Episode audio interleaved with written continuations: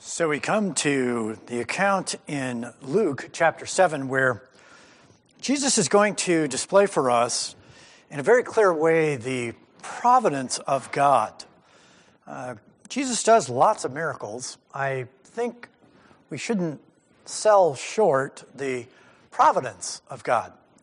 Uh, so we're going to look here and just kind of kind of watch this account, just kind of see it unfold. So in Luke chapter 7, verse 11, it came about soon afterwards. Well, soon after what? Uh, he just got done healing the slaves of the centurion. So a little bit after that, day two, somewhere in there, Jesus, you will recall, is centered in Capernaum. That's, that's his uh, kind of his base. That's where he starts from and then moves out from there. And so he now leaves Capernaum and he goes to this city called Nain. And his disciples go along with him, accompanied by a large crowd, which is kind of interesting because Nain is almost a full day's journey from Capernaum. That's quite a journey. That, that's quite a walk. And Jesus leaves Capernaum, and when he goes, he doesn't just take, say, the 12 who would have a special relationship with him, but the fact is, he's taking lots of people. They're all kind of like, ooh, what is Jesus going to do next? Let's follow Jesus and see what he's, how, how. he's clearly doing miraculous things. I wonder what he might do um, for the next miracle. There's no indication when Jesus leaves that he says to anybody uh, why he's going. He doesn't seem to give any details. He doesn't say, Oh, you guys want to see a miracle? Watch this. He just apparently says, I'm going to Nain. I mean, that's, and so off he goes. And the crowd, a large crowd, along with the disciples, all go with him. Much like when Jesus said, I must go through Samaria, so he must go to Nain, a full day's journey. It's a small town, um, but it's in Israel. And one of the things that you notice if you ever make it to Israel is that the entire nation is a small nation. And so it's really difficult to find some place that something hasn't occurred at before. I mean, they've got a couple of thousand years of history. So if you go to a particular city, you may very well discover that not far away or actually in that city that things have happened. This would be no exception.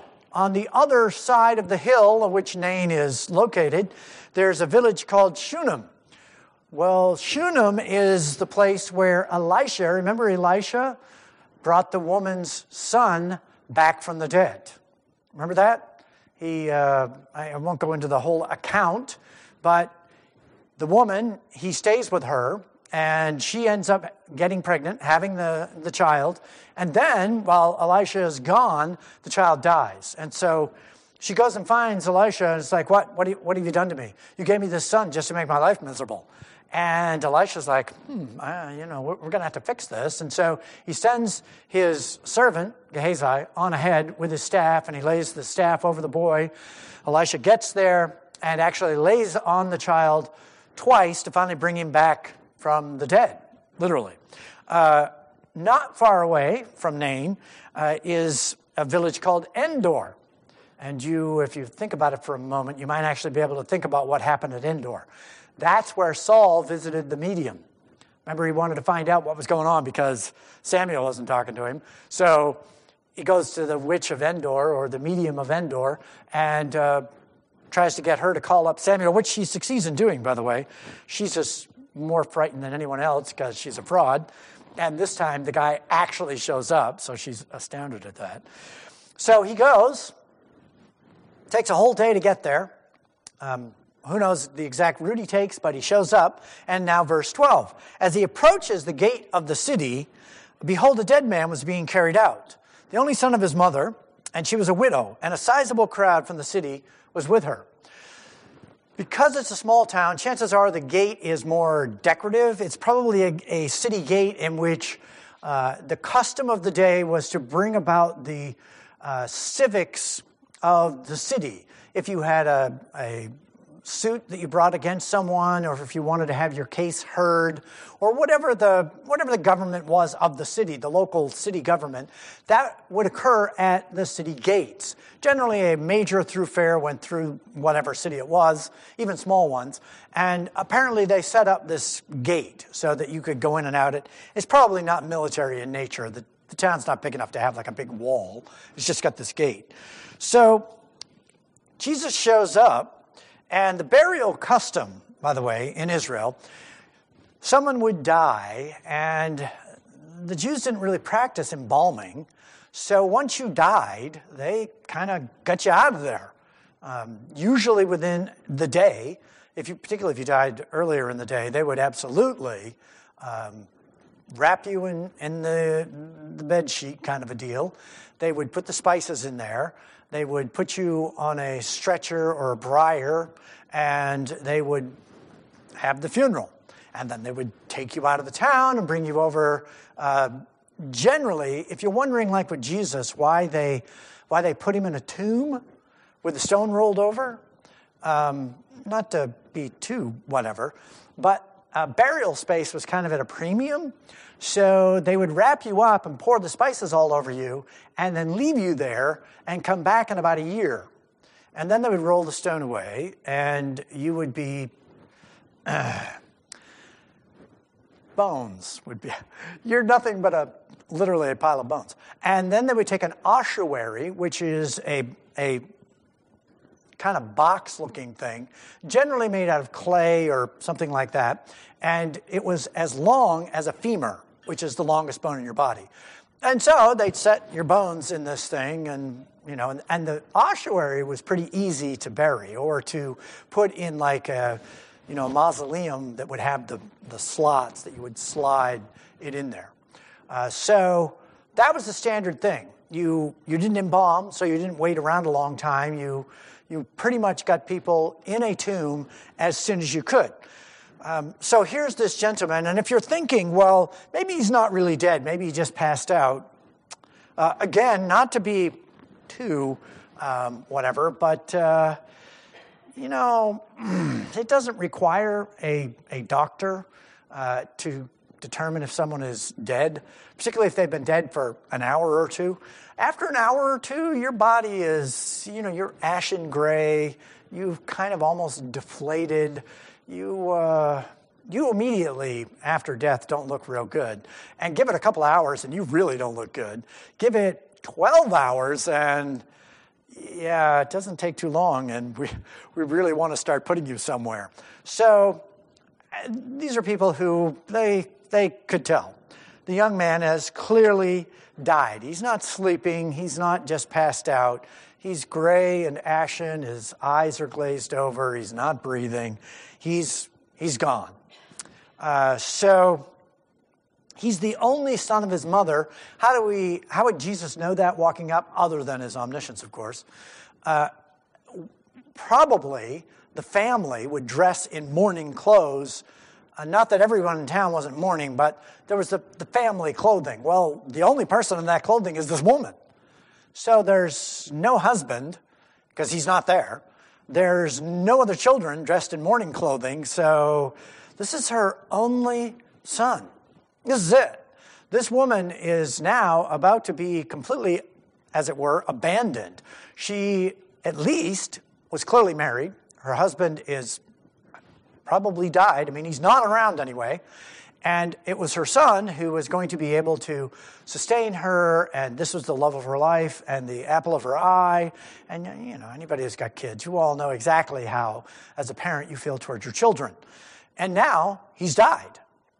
She doesn't have a husband, and now she doesn't even have a son who's going to be able to take care of her. In first century Israel, this is a really difficult place for this woman to be. She's now just at the winds and tides of, of the life. It's going to go badly for her, most likely. Everyone should feel bad for this lady. She's in a tough spot. No husband, no children, and she's on the way to the cemetery to bury her only child. That is, that is a tragedy. And it, it wouldn't be, you could completely understand if she were to say, Well, where is God? I mean, I'm trying to live a good life here, and where's God? I'm, I'm an Israelite. I, you can imagine that while her son is ill, she's been praying that God would heal him, and God has not answered that prayer. And so she's, she's now on her way to the cemetery, and here we see amazing, right? Jesus, who has left Capernaum, and it may very well be that the, that the son was alive when he left. We don't know exactly, but he's recently died probably that day.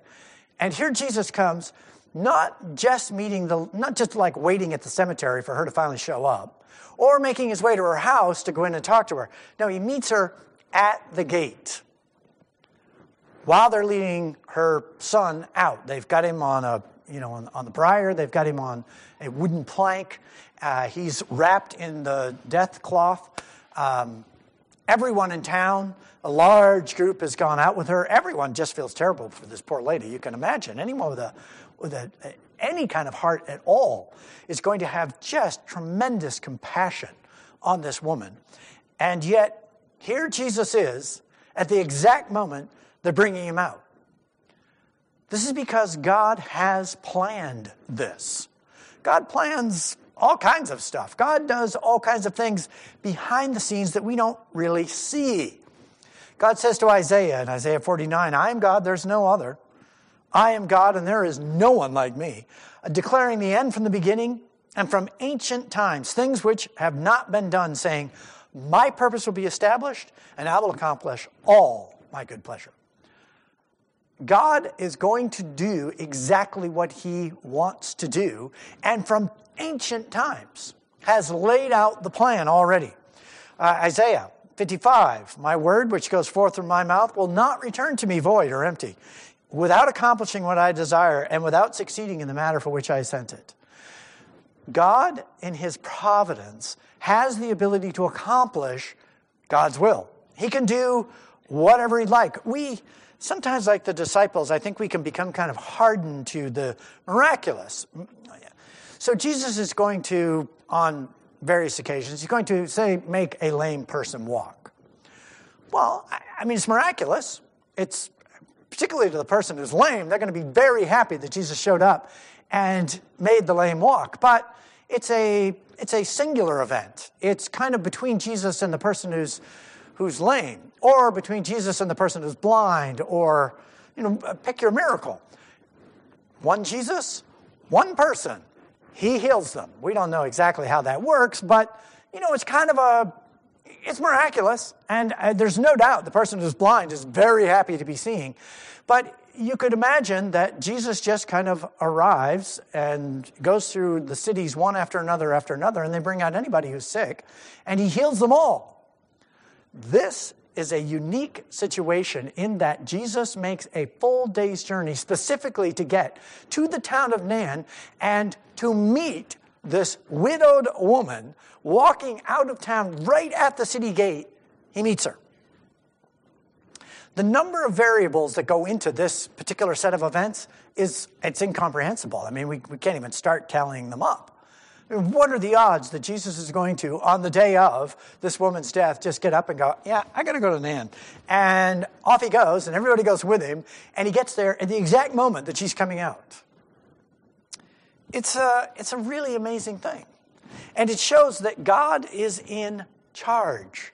God, you may think that God is not paying attention to your situation, that God is, who knows where God is. He, but he doesn't seem to be paying attention to your situation, particularly if it seems difficult. Don't think that for a moment. Jesus, God knows exactly what's going on. A hair of your head isn't going to fall out without God knowing about it. Uh, the birds of the air, God feeds them. God is completely and totally aware of what's going on in every single one of our lives. And God has the ability from eternity past to bring about His will it's one of the reasons, by the way, we should pray fervently that God will do His will, uh, because God has the ability to completely transform our lives in a moment, uh, as any number of people, um, for good and bad, can be completely aware. Uh, sometimes you get the job, sometimes you get whatever it is you were pursuing.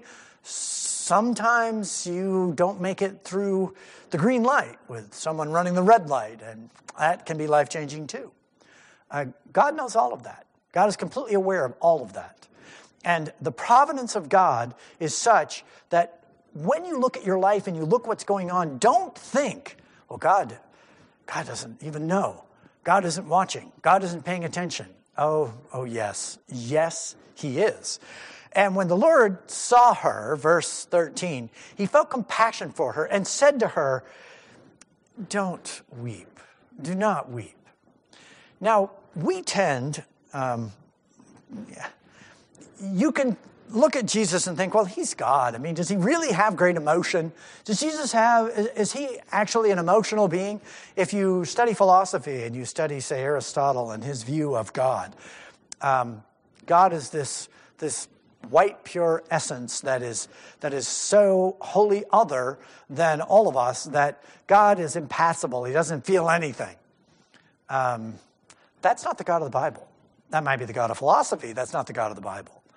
Jesus, when is the one time Jesus wept? At the tomb of Lazarus. And he knew exactly what he was going to do for Lazarus too, right? He was going to raise Lazarus. But Jesus wept. Why? Jesus has compassion on us. Jesus knows what's going on in our lives. And, and he's looking at this woman like, please don't weep. It's like he can't take it. Jesus sees this woman and the anguish of her heart and sees the, the difficulties and the hardships that she's so concerned about and so worried about as her only son is literally being taken to the gravesite to be put in the ground. Um, don't weep. Don't, don't weep. You don't need to weep. In fact, if you keep weeping, I mean, he doesn't say it, but you can hear that Jesus is like, if you keep weeping, I'm going to end up weeping. I've all, I'm going to be weeping when I get to the tomb of Lazarus. So please don't weep. Jesus hurts. Jesus feels for this lady. Jesus is looking at her like, really, we are about to make the situation completely different. You are going to walk away from here with a whole nother spirit than you walked in here with. So, we should weep for the lost we should have compassion. There's, there's no indication, by the way, that this woman is actually a believer. I mean, she might be, but it doesn't actually say it. Um, Jesus just has compassion on her. When we think about the world, when we think about the people that we know, people we don't know, I mean, if you go through Walmart, if you're driving down the road, look at the people in the cars and ask yourself, where are they going to be in 100 years? Because we know statistically the odds are pretty good that, that they're not going to be in the bliss of God's presence. They're going to be somewhere else. And we should weep for them. We should be broken hearted for them. Um, and we should strive to, to beg God to give us the wisdom to know how to share the gospel in a way that they'll at least hear it. We should have compassion for the lost. Jesus does. He cares for this woman. So, he comes up and he touches the coffin or the briar, and the bearers come to a halt, which, by the way, is just amazing, right? I mean, if you're on your way to the you can go to a funeral now. If you're part of the funeral procession and we're on our way from, say, the funeral home and we're headed to the cemetery, well, everybody turns on their flashers. And if you come to a red light, everybody just goes through the, don't stop. Whatever you do, don't stop. Uh, that's today. So back then, you can imagine we're, look, we, this is painful enough. We are already, everybody in the place is just, we feel terrible. Let's just get this done. Don't stop us. We're on our way to the cemetery. Please just let us go. And yet, Jesus walks up and actually puts his hand on it, and they stop, showing the, the power and presence of Jesus. And then he says, while everyone's there, right? The whole town is there, the woman is there, everybody's there. Jesus says, Young man, I say to you, arise. Can you imagine? Can you imagine the moment? Because he sits up and starts speaking. And Jesus gives him back to his mom. He is not just going to tell the woman, Oh, please stop crying. Everything will be okay. I mean, he doesn't just say that, he actually does it. He tells her to not weep, and he is going to actually transform the situation. Don't weep because I'm about to fix this. And if you want to see amazing things, just watch this. Young man, I say to you, arise. This, by the way, is very similar to how Elijah uh, raised the widow's son. It's also like uh, Elijah, he also raised someone. But in both those instances, they had to lay over the child, and, and it was a process, not Jesus. Jesus just says, Young man, I say to you, arise. And he just sits up. He's, now he's talking to his mother. I mean, there's no process here. Other people have been raised from the dead in the Old Testament. Elijah and Elisha both did it. But this is this is just instantaneous. This is just Jesus saying the words, and there's no sneezing, and there's no, which occurs in one of those instances. This kid just sits up. He's alive. And Jesus gives him back to his mom. Can you imagine? Can you imagine being there and watching this happen? It's interesting. No one is exercising any faith. No one expects this to happen. No one, no one what is this guy going to do? Okay, we'll stand here for just a second, but I mean, really, what's he going to do? It's not like the woman has this great faith. She hasn't even talked to him at all. He talks to her. She doesn't say anything to him. The people carrying the child, they don't. don't no one expects Jesus to do this. So this is not a matter of, well, I'm glad they had all that great faith. Nobody has any faith. Nobody even expects this to happen. And yet it does. Because Jesus has the power. Now, the crowd does react. First of all, fear grips them all. When you see the actual power of God, it's scary. It's, it's terrifying. Why? Because you are in the presence of power that is incomprehensible. Someone who can actually just raise the dead with a word, that is a person you want to be, you want to have great respect for that person. They have power that no one has. And so great fear comes upon them. And then they began glorifying God, saying, A great prophet has arisen among us, and God has visited his people, which is good, right? I mean, that's good, but there's not really repentance. This is, this is a move in the right direction. Jesus is one of the great prophets that puts him up there with Elijah and Elisha, but they don't really repent. They, they don't really respond other than how they responded to Elijah. You remember the story of Elijah, right? So Elijah goes up to King Ahab and says, because you're basically so wicked and you have driven the nation of Israel. Now, this is after the kingdom is divided, so not Judah. But you've driven the nation of Israel so far away from God that it's not going to rain until I say so. And then he walks away. And sure enough, it doesn't rain for three years.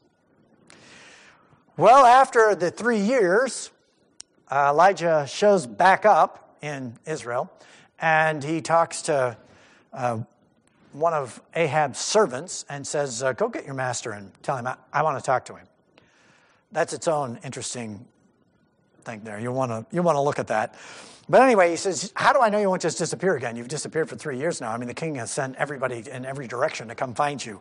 If I go get him and we come back here and you're not here, he'll kill me for sure. Elijah's like, Don't worry, I'll be here. I, I want to talk to the guy. So he does. He talks to Ahab and he says, All right, here's what we're going to do. You want to worship Baal? Fine. Let's go to Mount Carmel. You gather all the prophets of Baal, and I'm the only prophet of God left, so I'll come and represent the true God.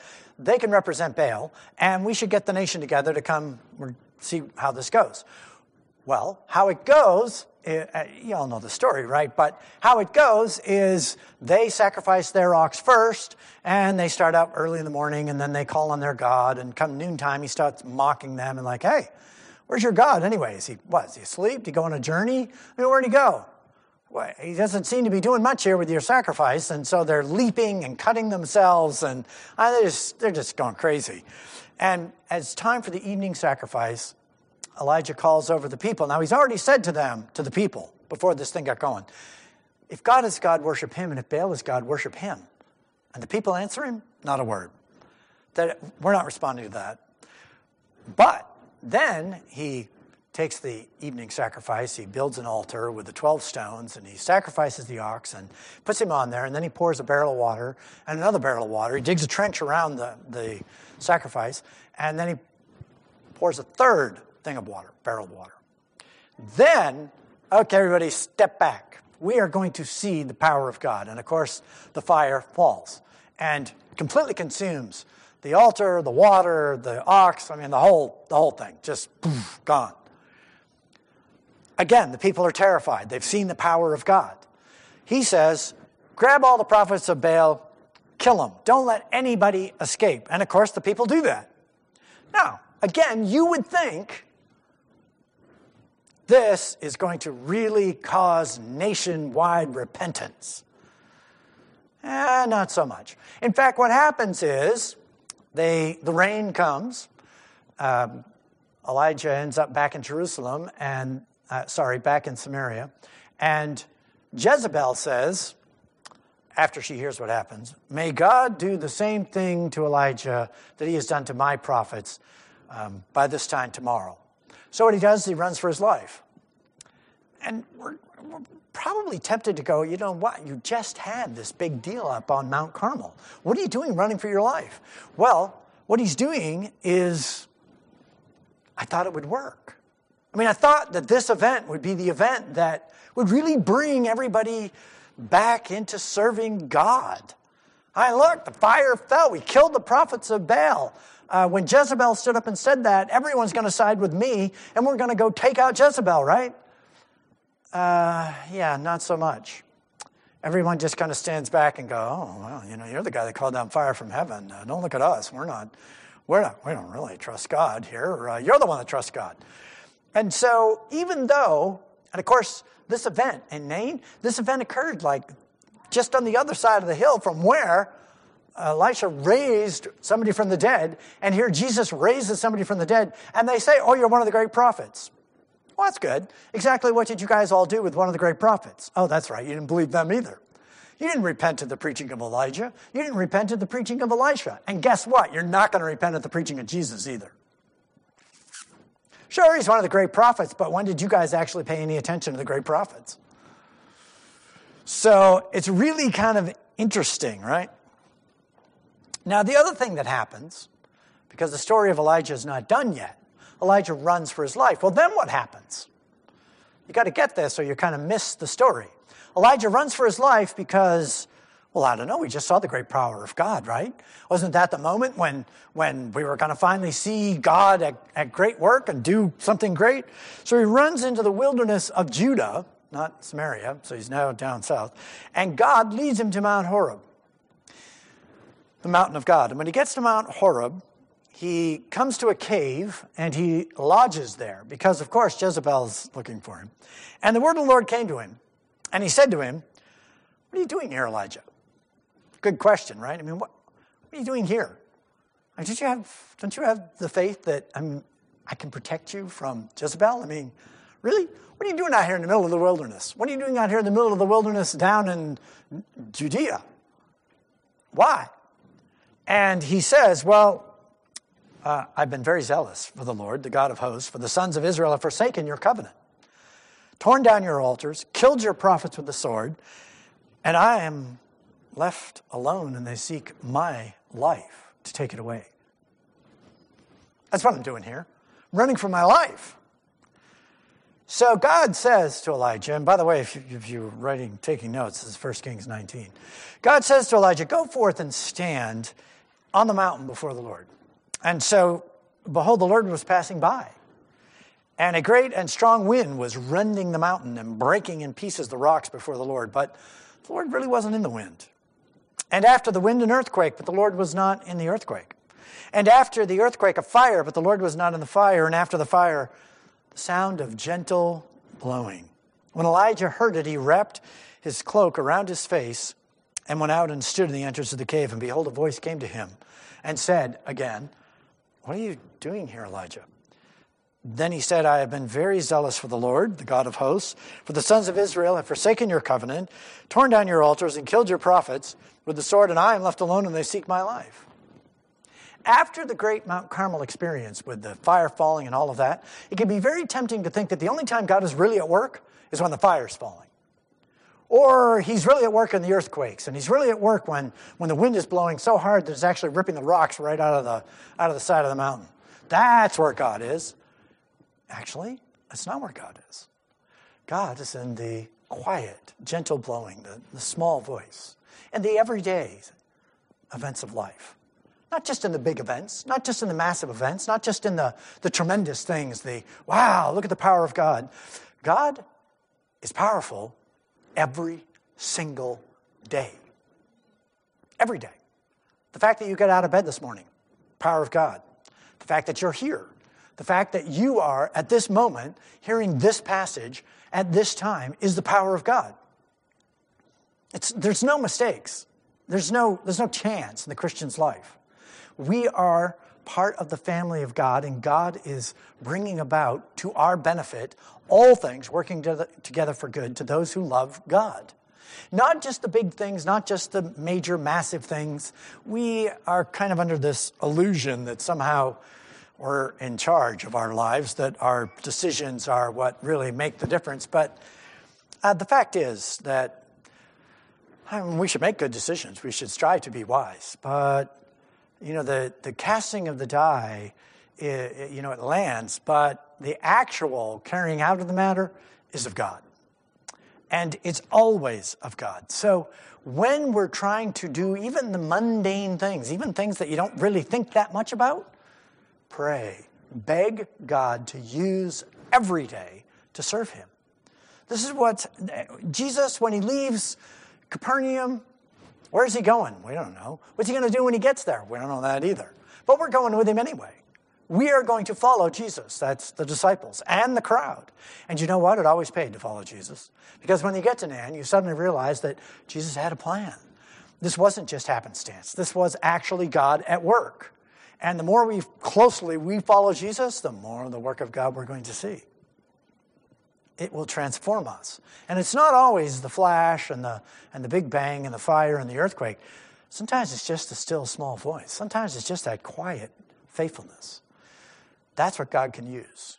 And we should let Him. Let's pray. Lord, we thank you that you are at work all the time that you are bringing about circumstances that we don't even foresee. We, we don't even in any way perceive that you are at work. But the fact is, all things are working together for good to those who love you. And so, Lord, I pray that we would act like we believe that. May we act like you're working for our benefit, not just in the good things, but in the challenging things as well, in the trials, in the day to day living. You're right there. It's not like you just occasionally turn your eye towards us and look. You are continuously beholding us. And I pray that we would perceive that and live accordingly. We pray in Jesus' name. Amen.